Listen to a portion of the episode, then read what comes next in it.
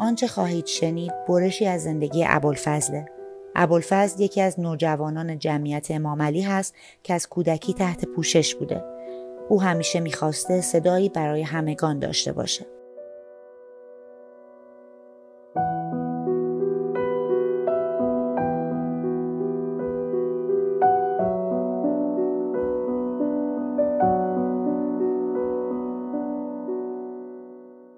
آقای قاضی کاش می‌شد سه روز هیچی نخوریم و بعدش حرفای منو بشنویم.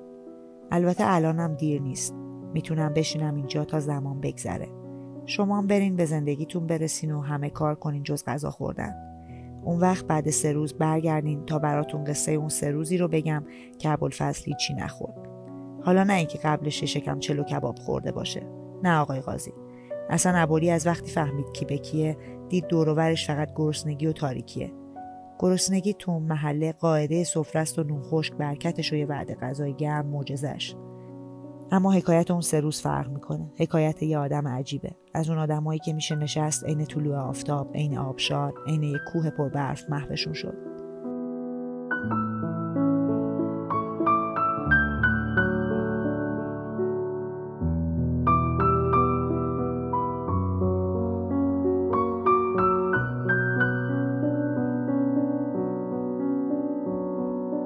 اولین بار تو کوچه گردان عاشق دیدمش.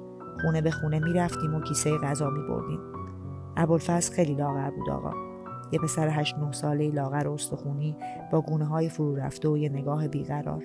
عمیق و تکان دهنده من به خاطر نگاه این پسر جمعیتی شدم.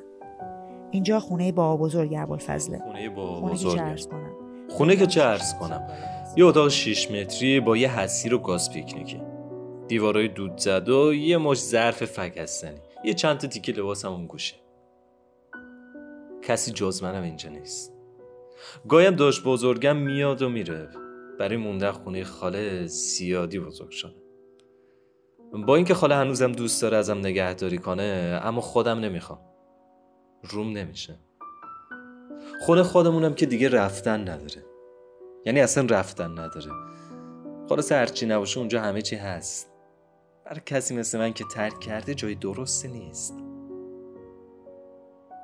راستش این پیشنهاد خانم دکتر جمعیت بود که نرم اونجا.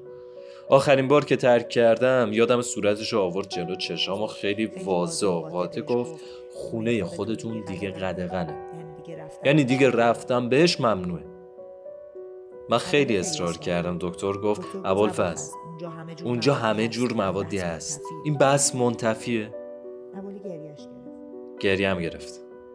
خاله مریم که از طرف جمعیت دو ماه تموم پشت پنجره بیمارستان واستاده بود که تو قرنطینه ترک شیشه دووم بیارم به مامان اشاره کرد. یعنی یه چیزی بگو دیگه.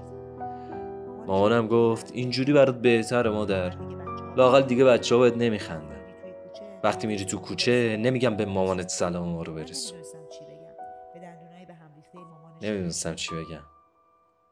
به دندونای به هم ریختش خیره شد دوباره زدم زیر گریه. خیلی گریه کردم. یه بار توی کلاس تاعت مربیش گفته بود من مامانو دوست دارم جز اینکه غذا نمیپزه مامان خوبیه. خلاصه با کلی گریه و زاری قبول کرد بره خونه خالش. واقعا دیگه برام سخت بود. توی چهارده سالگی دوباره معتاد بشم و باز بخوام ترک کنم. کاری که از سه سالگی دارم انجام میدم. اعتیاد ابوالفضل خیلی شدید بود اما این دفعه شدیدتر از خستگیش از اعتیاد نبود. شدیدتر از امیدش به نجات نبود. حالا ابوالفضل 17 ساله برای من معنی امیده معنی آدم بودن آقای قاضی. اینو فقط به این خاطر نمیگم که سه سال پاک و لب به هیچی نزده یا اینکه بالاخره سواد یاد گرفته. برگردیم به اول قصهمون به قصه سه روز گرسنگی. اون روز یعنی اون روز سوم گرسنگی چشمای ابولی سیاهی میره. سر کار تو میدون بار دیگه نا نداشت و با همون نای نداشتش جعبه های سنگین میوه رو جابجا می‌کرد. این دفعه گرسنگیش از بیپولی نبود. پول تو جیبش داشته آقای قاضی. از بچگی کار کرده و حالا دو سه سالیه که قد کشیده و دیگه پولش میمونه دست خودش. هفتگی موز می‌گیره دست خالی بر نمیگرده خونه. اما سه روز پیش با دست و جیب خالی برگشته خونه. خالی خالی. و این سه روز با شکم گرسنه رفته سر کارش تو میدون بار. اینجا کلمه هام تموم میشه آقای قاضی. اینجاست که باید برم یه گوشه بشینم و چهره ابولی رو تماشا کنم. اینجاست که باید به جای شنیدن این حرفها قد و قامت پسر ما رو می‌دیدید آقای قاضی. اون وقتی که میره توی گیم نت اون لحظه که دست می‌بره توی جیب کاپشن کهنش و هرچی اسکناس داره می‌کشه بیرون و می‌ذاره روی میز صاحب گیم نت. میگه آقا مسعود هر بچه پول نداشت به خرج من بازی کنه. من هرچی حرف بزنم اون لحظه در نمیاد اون دقیقه در نمیاد. چقدر این کلمات این زبون ما فقیره. زبون آدمیزاد چقدر ناقص آقای قاضی. اون ساعت هست که از سر کار برمیگشتم نگام افتاده بود بچههایی تو کوچه که صورتشون چسبونده بودن به شیشه گیم نت با حسرت نگاه می‌کردن. یاد بچگی خودم افتادم. یاد همه بچه محلمون افتادم هرچی داشته داده و رفته. صاحب کلوپ هم زده روی شونش که یعنی مثلا خیلی مشتی هستی. این هم یه چشمک خسته ای زده که مثلا آره و بعدم زده بیرون. رفته که رفته. رفته که با درد گرسنگیش بسازه. به منم نگفته به هیچکی نگفته. تا اون روز سوم که یکی از های خونه ایرانی می‌بینه آقا مسعود که خیلی هم خصیصه مهربون شده. به فرمان می‌زنه به یکی دو تا بچه که بیاین بازی کنین. یکیشون میگه پول نداریم. میگه ابولی حساب کرده فقط امروز مونده. بیا بشین بازی کن. چند تا غذا گرفتیم و رفتیم سراغش. به همون اتاق کوچیک پدر بزرگش. آقای قاضی من چشمای ابولی رو دیدم. من آرزوش رو شنیدم که می‌خواد کاری بشه و نذاره هیچ بچه از مامان باباش دور بمونه. ازم خواستن بذارم و برم. ازمون خواستن بذاریم و بریم. من چطور باید برم آقای قاضی؟ ما چطوری باید بریم؟ تمام زندگی ما اینجاست پیش این بچه ها کجا بریم؟